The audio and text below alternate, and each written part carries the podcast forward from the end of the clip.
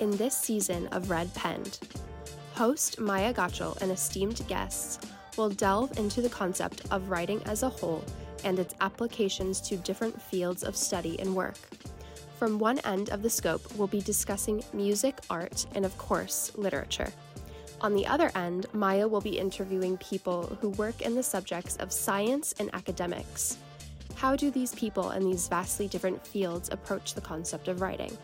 How does it change between the reports, essays, resumes, et cetera? And is it all still writing? Of course it is. Tune in this season to hear all about it.